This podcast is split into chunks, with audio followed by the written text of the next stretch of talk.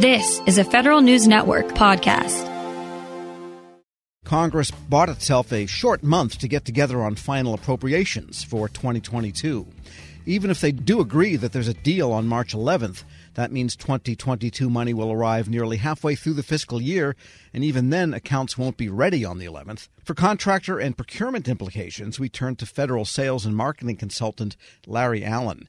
And I don't know why people were so breathless about this so-called framework. All that meant was another 3 weeks of continuing resolution, and then maybe they have a deal. But Tom, a framework was necessary to have what I call the fix is in. And when you have the leadership from the House and Senate Appropriations Committees negotiating hard for a couple of weeks over getting a framework, the idea now is that all the people who work with them have been instructed, we want a deal. So we're going to get a deal. We're going to get an appropriations bill, an omnibus bill. Anytime you roll all 12 of them together, people, I think, rightly call it an ominous appropriations bill, but we're going to get one. In the meantime, contractors and government agencies are kind of stuck in second gear with having a continuing resolution for another month.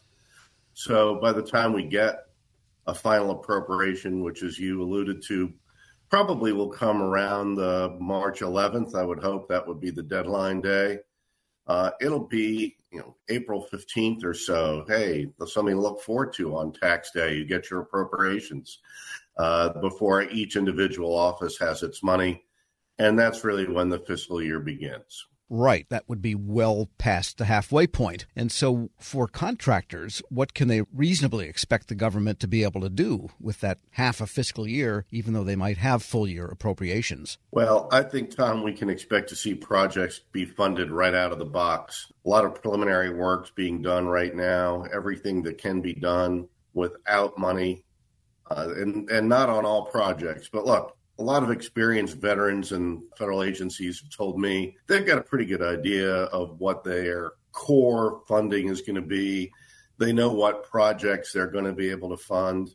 So for that set of projects, that set of activities, they can proceed up to the point where they need appropriation to actually drop the RFP or RFQ. Contractors can expect to see, I think, very frenetic activity. There will also always be some surprises. Congress may fund some things more than agencies expected. They may not fund things at all that agencies thought were going to get funds. Those are going to be last-minute surprises one way or the other. But the big thing I think that contractors can expect to see is that there really is no way, Tom, that agencies are going to be able to get all the money committed in 5.5 months. No matter how quickly people move, no matter how much advanced work they've done, there's going to be money left on the table. So if you're a contractor, even more so than in other years, you want to work closely with your customers to make sure your project gets funded, that you've made it as easy as possible for your agency customer to do business with you. That way, you get your project through, they get to get their project done, and everybody wins. Right. And then money that is unobligated by the end of the year then is, in theory, gone. And it would have to be reappropriated. And, of course, we won't have appropriations on October 1st of 2022 for the 23 fiscal year, realistically speaking. That's right. It's going to be an election year. And traditionally in an election year, Congress kicks the bucket down the road until after the November elections. In this case, they're midterm elections. So I wouldn't expect to see anything for FY23 until December at the earliest. And you're right, Tom, any money that's unobligated, and that's the key, is it obligated to an actual project? If so, then it doesn't go away when the bell tolls on October 1st. Otherwise, any obligated money for this year does go away. And agencies can look to Congress for giving them a very, very short runway to get their projects funded and get critical things done. We're speaking with Larry Allen, president of Allen Federal Business Partners.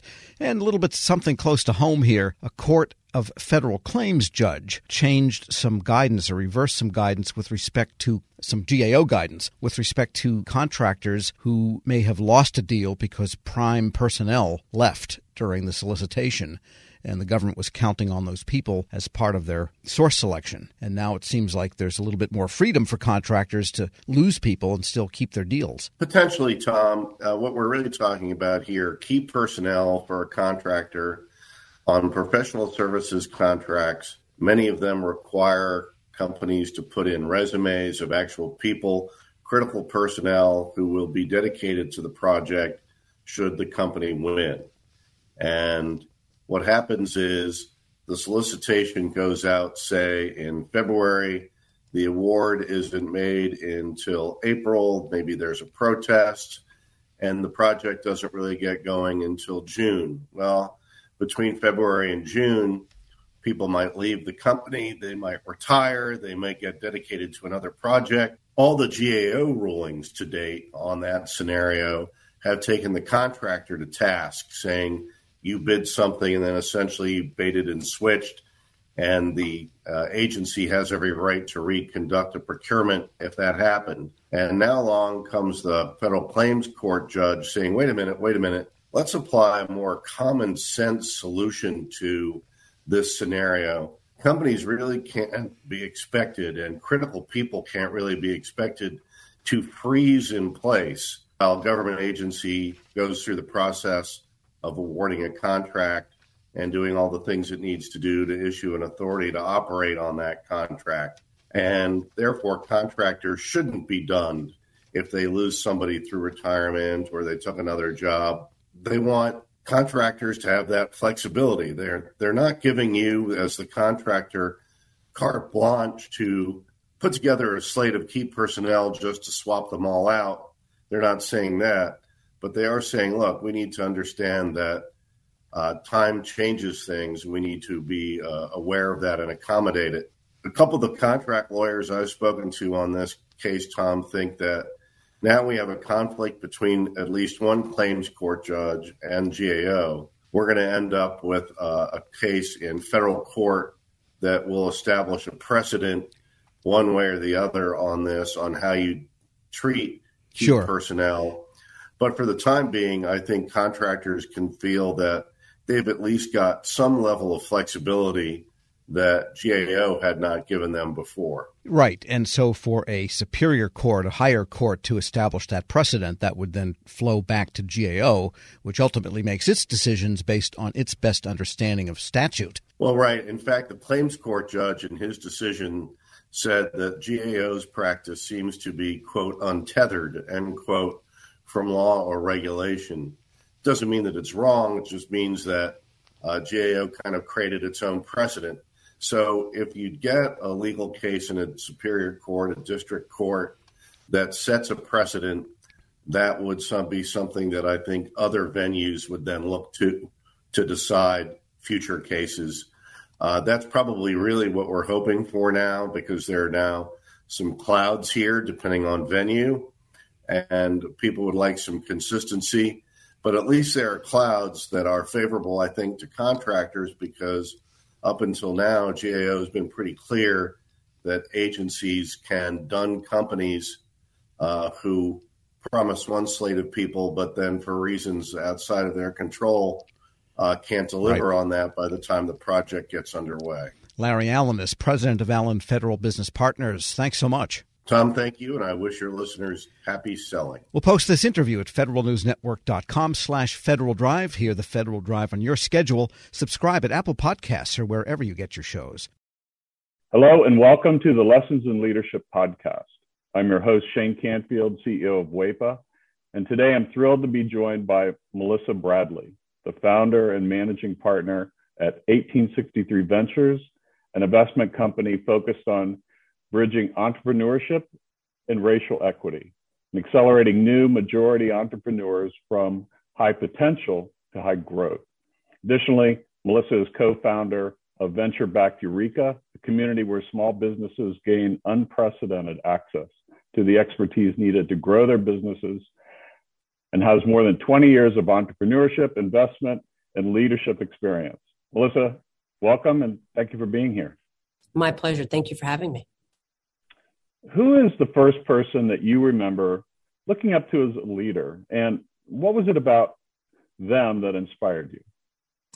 So there are actually two people. The first person personally was my mom. She was a single parent. And what I realized is that she was the leader of our household, but she was also the leader of our community. She was a staunch advocate for children's rights in public schools, making sure that we got a quality education. She was a staunch advocate around rights for renters. We were not in a financial position that we actually ever owned a home, but she made sure that people who lived in various types of housing, we were in regular housing, the people who were in regular housing, public housing, she made sure that their rights were advocated for, and really just always kind of looked out for, I'll use air quotes, the little guy, although we were the little guy. And then I would say she was a huge advocate of older folks. As part of her job, she worked during the week in a full-time job and then cleaned houses on the weekend, but also took care of elderly folks and a staunch advocate for elderly rights. So that was probably the first leader. And then I would say the second leader that really came about professionally was a woman named Crystal Gaskins, who actually ran a headhunting temporary firm that I ended up spending about a year at. I quickly realized that was not my calling. But in a world where you are constantly managing the powers that be that want to hire all these people and move people around, and the folks who are sometimes in vulnerable positions and obviously seeking a job, she would always manage to treat everyone with the ultimate respect. And part of the business was actually managing hotels and getting service workers to show up. And that's a tough job, right? To try to motivate people who barely are getting paid enough under not great conditions. And so she taught me three things. She taught me how to be a motivator, and that recognizing leadership is not mandating, but motivating. She taught me that leadership is not just reporting up, but also reflecting and supporting those who may be underneath you from a hierarchical structure. And she also taught me that leadership was not about money, but it was about producing positive outcomes for whoever your customers were. And if you did that, then obviously the money would come. How would you describe your leadership style, and how has that developed over the years? I would describe it #work in progress. It has evolved over the years, I think, two ways. One, the more people I've been exposed to in leadership positions have certainly helped me pivot and make adjustments. And then certainly as my leadership roles have elevated, and probably as the more people I've been responsible for has elevated. Certainly being managing partner and founder of 1863 Ventures, we manage a lot of people. We have actually tripled our staff this year. And so we went from 3 people to 12 people plus and growing. And we went from a couple hundred members to almost 10,000 members. And that's a big deal. So my leadership style has evolved in terms of more people that I have reporting to me. I think I focus on autonomy. I'm very clear that my role is to help other people be successful. I do set very clear deadlines. I try to do a good job of kind of projecting what is the overall mission and vision, what are the KPIs and OKRs that we need to hit. And then I feel like I need to get out the way. I need not be a micromanager. I need to recognize, particularly since COVID, that people have kids, they have lives, they have ways that they know how they perform best. And so we now have people who work for me all over the world. And as long as we meet our deliverables, I don't need to know that you're sitting in a cubicle or sitting at your computer from 9 to 5. And that's because I've been at those 9 to 5 jobs where I literally had nothing to do, but I knew I was told I had to be in the office. And it just seemed like a complete waste of time. And so I'm really laser focused on outcomes and productivity and advancing the vision and mission, and not on what does it look like? Because I think successful work looks different for everyone.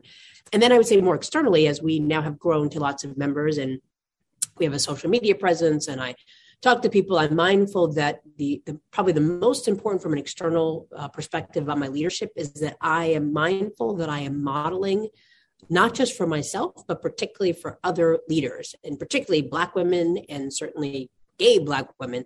There are not a lot of us. You mentioned that I'm a co-founder of Eureka, so I'm fortunate enough to be in the first 30 or so Black women that have been supported through venture capital, which is a sad statistic, but for a different topic. And so I'm mindful that people are always watching me. And I would say that certainly as a Black woman, people are always watching you, not always for the better and cheering you on, but waiting for you to make a mistake and slip up. And so I'm mindful that when I step into a room or I show up somewhere, I'm not just representing Melissa Bradley and my immediate family. I'm representing all of my members and potentially sending a signal effect of what other people are going to expect as Black women. And the final thing I would say that definitely has evolved since now that I'm over 50 is that I feel a much greater freedom to say what's on my mind than I did before. And I do that. I probably said what was on my mind before, but in a way that was reflective of my frustration and anger with the system. And now I say it with a level of calmness and the expectation that it's important that we are honest around what do Black communities experience, and to phrase it in a way not based on anger, but really using data. And so I would say I've consistently been a staunch advocate for Black and Brown communities, but has evolved from being very reactive and saying, well, don't do this and don't do that, to saying, let me explain to you why I think it's important that we take this up, and really letting the facts drive the discussion. Some of that probably comes from the fact that I've worked in two presidential administrations, and we all know that that just goes back and forth and oftentimes based on rhetoric and not fact. And having 6 kids in a world of social media, I think there's something, the art of conversation based on facts and data has devolved to opinions and pundits. And I think that's a challenge around leadership, because your job is not, in my mind, to convince people, but to inform people and allow them to make decisions for themselves. I saw you on a post with a Washington Post interview, and you were amazing. And it's interesting to listen to you describe what you just said, because I could see all of that reflected in how you responded there.